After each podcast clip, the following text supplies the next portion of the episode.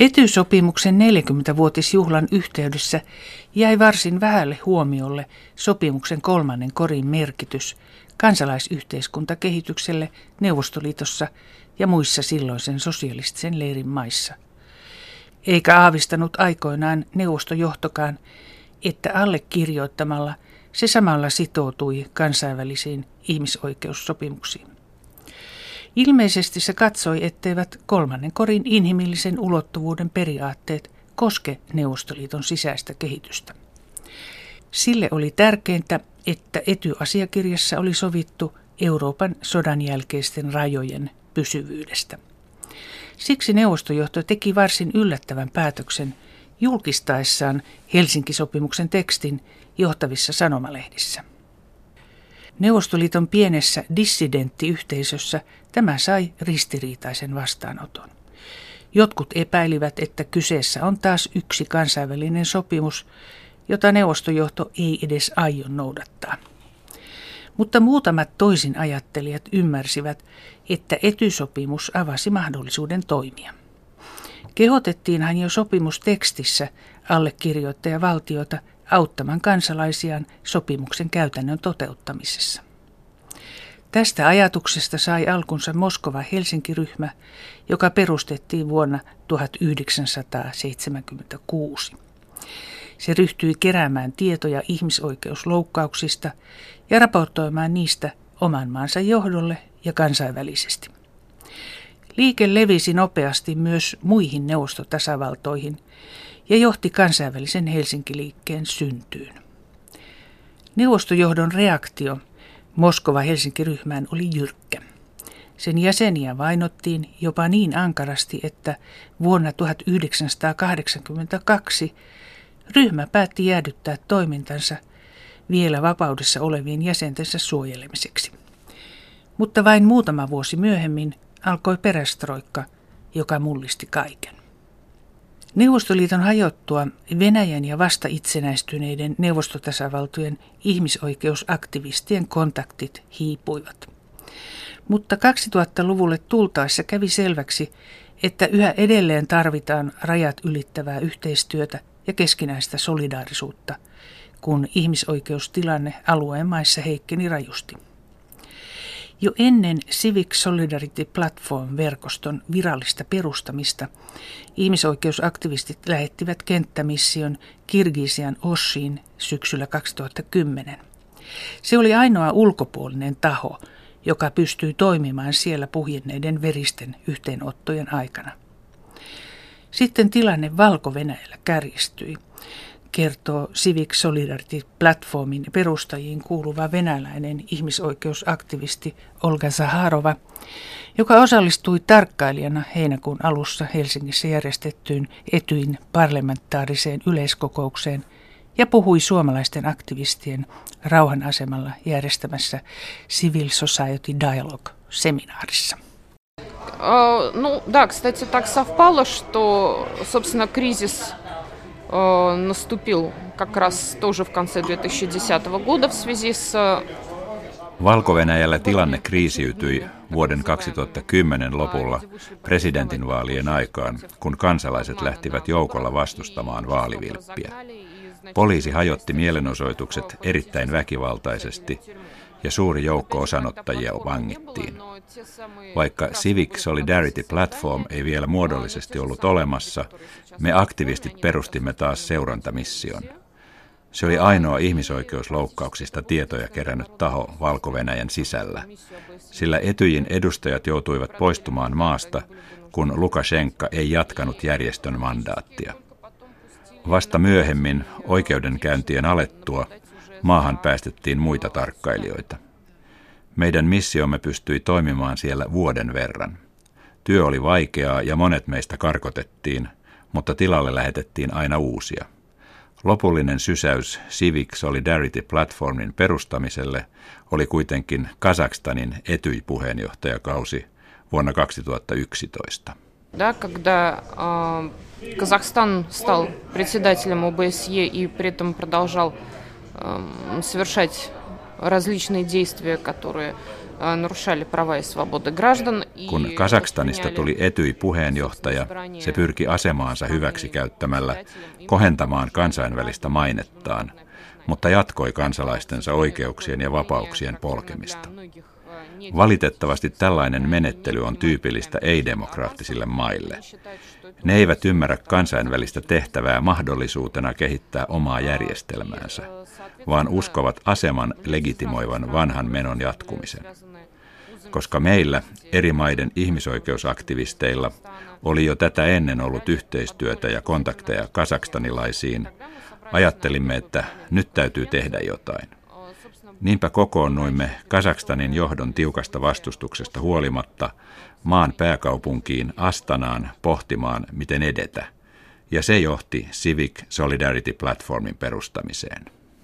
Olga Zaharova ja muut Civic Solidarity Platformin perustajat olivat jo ennen Astanan kokoustaan lähettäneet seurantamission myös Zanaozenin Kaspianmeren rannalle – missä öljy- ja kaasutyöläisten joulukuussa 2011 aloittama lakkoliikehdintä tukahdutettiin erittäin väkivaltaisesti ja osanottajia vainottiin ankarasti.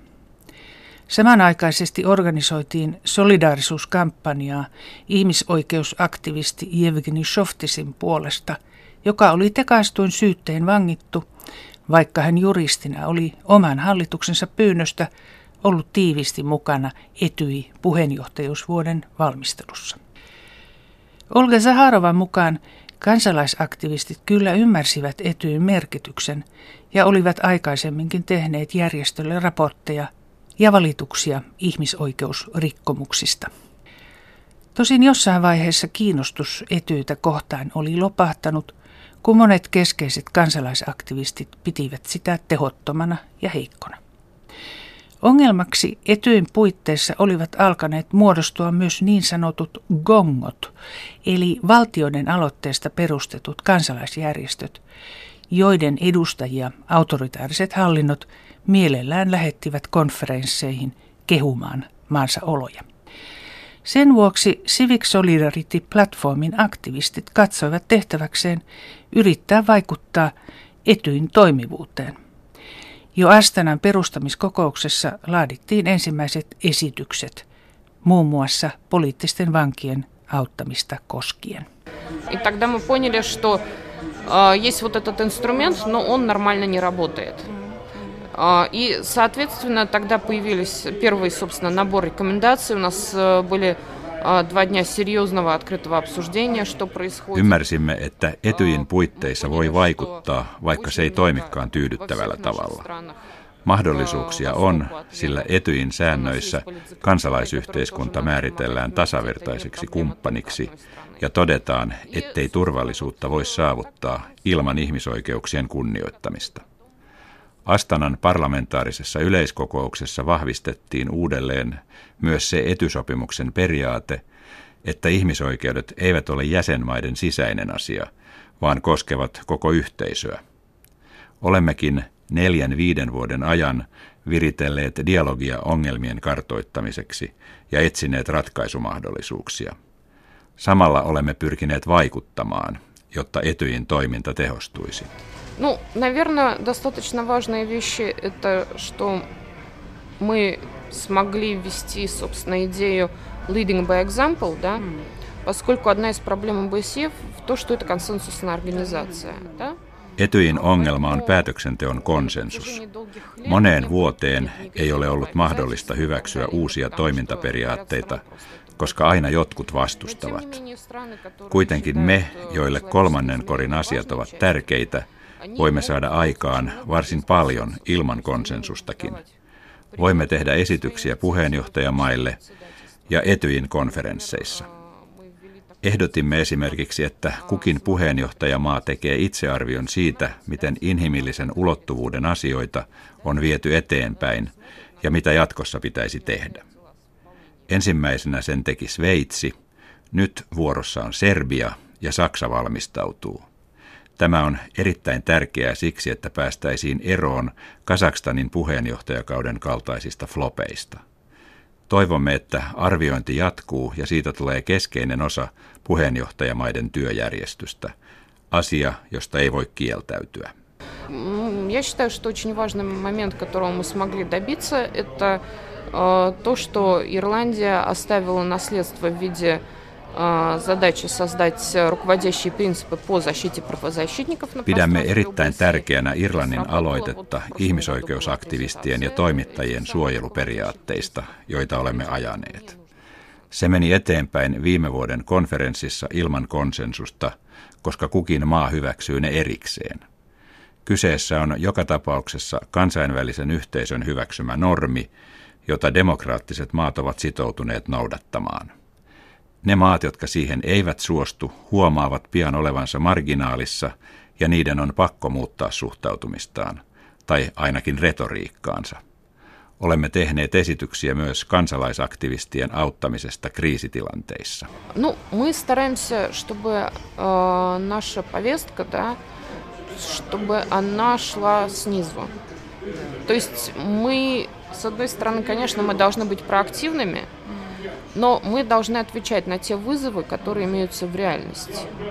Olga Zaharvan mukaan juuri kriisitilanteissa vaaraan joutuneiden ihmisoikeusaktivistien auttaminen on ollut Civic Solidarity-platformin tärkein tehtävä jo perustamisesta lähtien, ja toiminnan painopisteet määräytyvät joustavasti käytännön tilanteiden mukaan.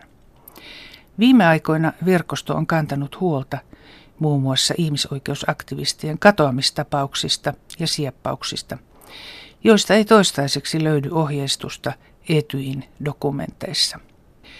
Omia kenttämissiota kriisiytyneillä alueilla toimii jatkuvasti, sillä verkoston aktivistit pystyvät hankkimaan tietoja nopeasti ja luotettavasti, mistä on apua myös etyille ja muille kansainvälisille toimijoille. Ольга Захарова коростаа.